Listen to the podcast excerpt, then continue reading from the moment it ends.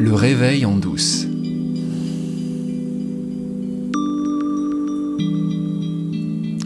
Pourquoi est-ce que je m'intéresse à l'IFS, Internal Family Systems?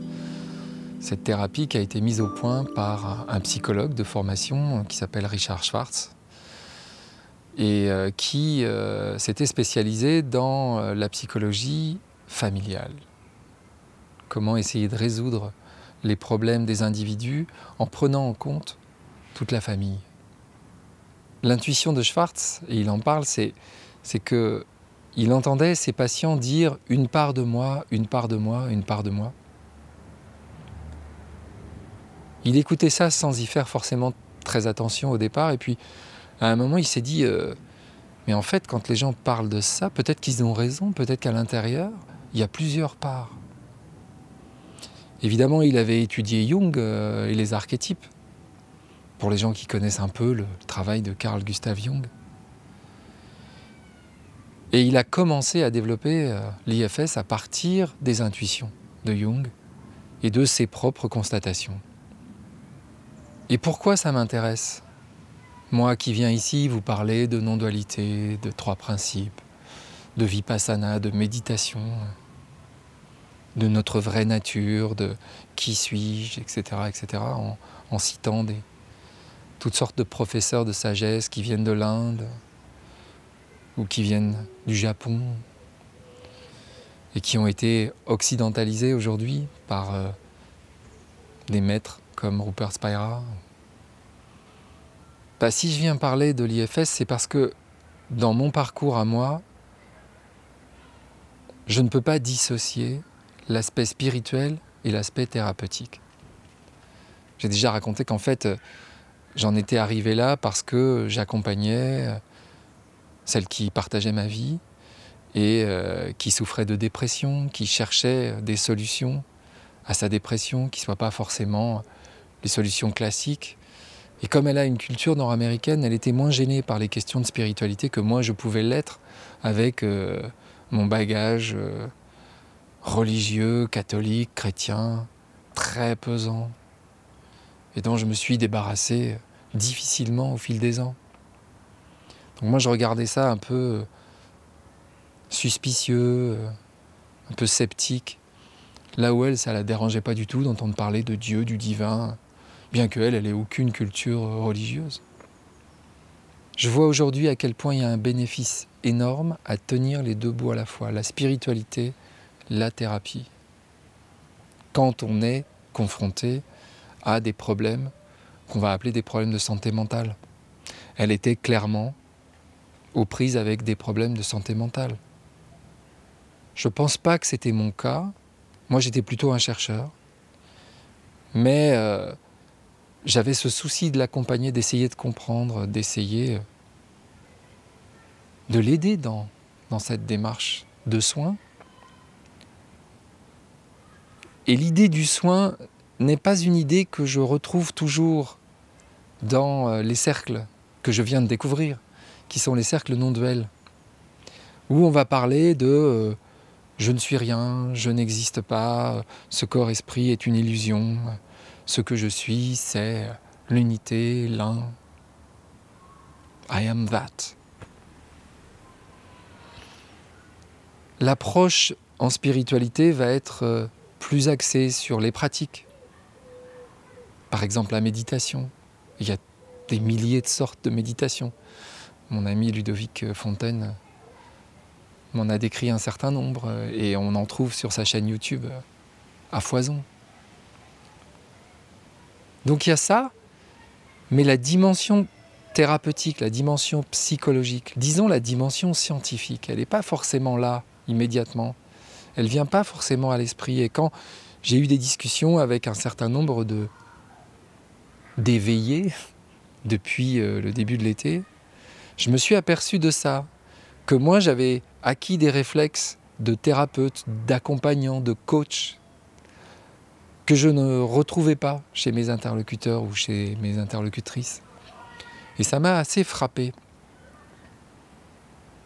Et puis ça m'a d'autant plus frappé quand je me suis rendu compte que pour moi-même, le fait d'avoir réalisé ma vraie nature n'avait pas suffi à me guérir, entre guillemets, de quelque chose dont je souffrais énormément, qui était la rupture avec ma compagne. Et que dans cet angle-là, la spiritualité, quelque part, ne mettait d'aucun secours. Il y avait cette douleur que je transformais en souffrance parce qu'il y avait quelque chose que je ne voyais pas. Et dans la préface du livre de Richard Schwartz, qui s'appelle No Bad Parts, dont je vous ai montré la version française qui vient de sortir, et qui s'appelle Pourquoi nous sommes essentiellement bons, la préface, elle est signée Alanis Morissette, qui est une chanteuse canadienne très célèbre. Et Alanis Morissette pointe ça, le fait que l'IFS, c'est la réconciliation entre la spiritualité et la psychothérapie. Et dans cette réconciliation, il y a quelque chose de fantastique. Parce que dans ce cas-là, on marche sur nos deux jambes. On marche sur la jambe de la forme, j'en parlais la semaine dernière. On est comme une médaille avec deux faces.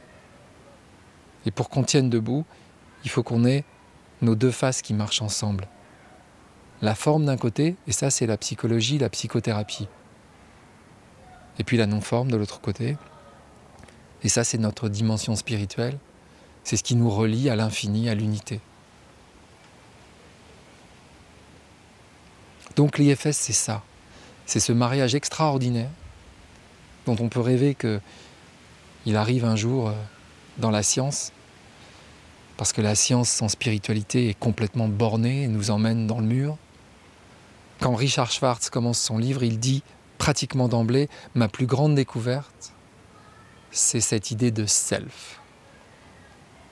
À l'intérieur de chaque part qui nous constitue, il y a le self. Et le self, c'est la dimension spirituelle.